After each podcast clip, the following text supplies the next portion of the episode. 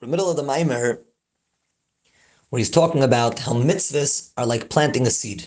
Just like a seed needs to be planted in earth, and specifically there, it will multiply and it can become something infinitely different. From a seed can become a fruit, a tasty fruit. So too, mitzvahs need to be in the physical. They need to be in earth and on earth in order to produce. And we said it's not enough that it's in the physical. You can have a pair of tefillin sitting on the table. A yid needs to put them on. And now he's going to say not only does it need to be put on, but specifically a yid and not a goy. Also, if a goy puts on tefillin, nothing's going to happen. So even though it was put on and it's not staying on the table, it needs to be a yid specifically. Just like when you plant, you can't plant anywhere. Not everywhere will it grow. Midbar, there are certain places like a desert. Nothing grows there. So certain places, nothing will grow. It needs to be specifically a yid putting on the tefillin.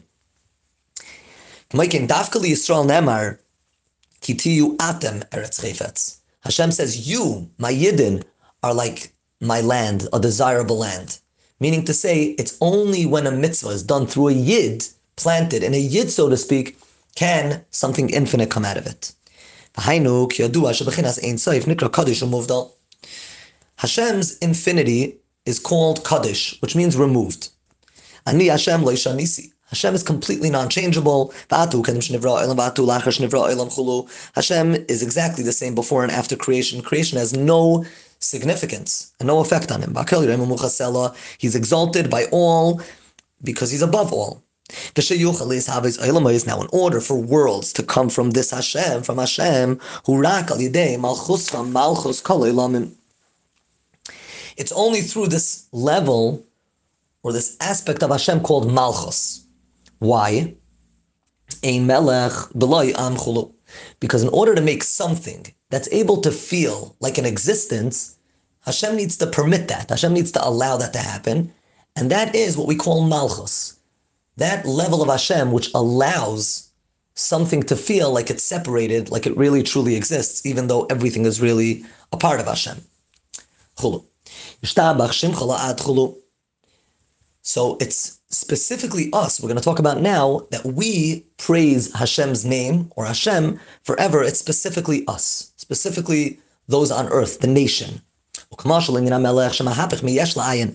the one hand, the king, just by being a king, means that there needs to be a nation. There needs to be people that are not the king, or else you're not a king. But at the same time, these people are completely batel, they're subservient to the king. The king is their master, he's their king. It's specifically these people that are disconnected from him, not his children, for example, that can really be bottled to him. They can be his nation. Also, by Hashem, in order for there to be a nation, they need to be disconnected. Omemus means like coals that are not fiery coals anymore, dim coals. And what that means is that you don't see the fire in them, you don't see the connection between the people and the king, meaning they're a nation, they're people that are separated from the king.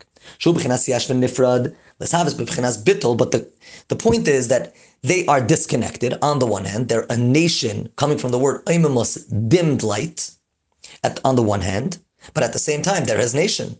They're his people. They're completely bottled him. Eh, I'm sorry, Vayin. Malachim are also batal.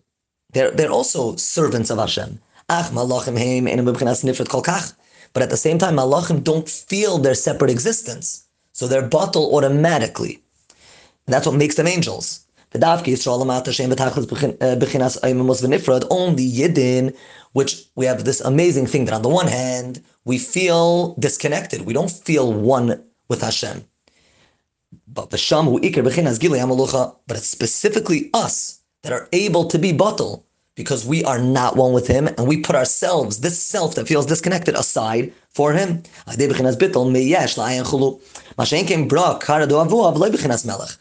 A son could be like a leg, a, a limb of the father, but he can't be the nation of the father. Continue Mitzvah tomorrow.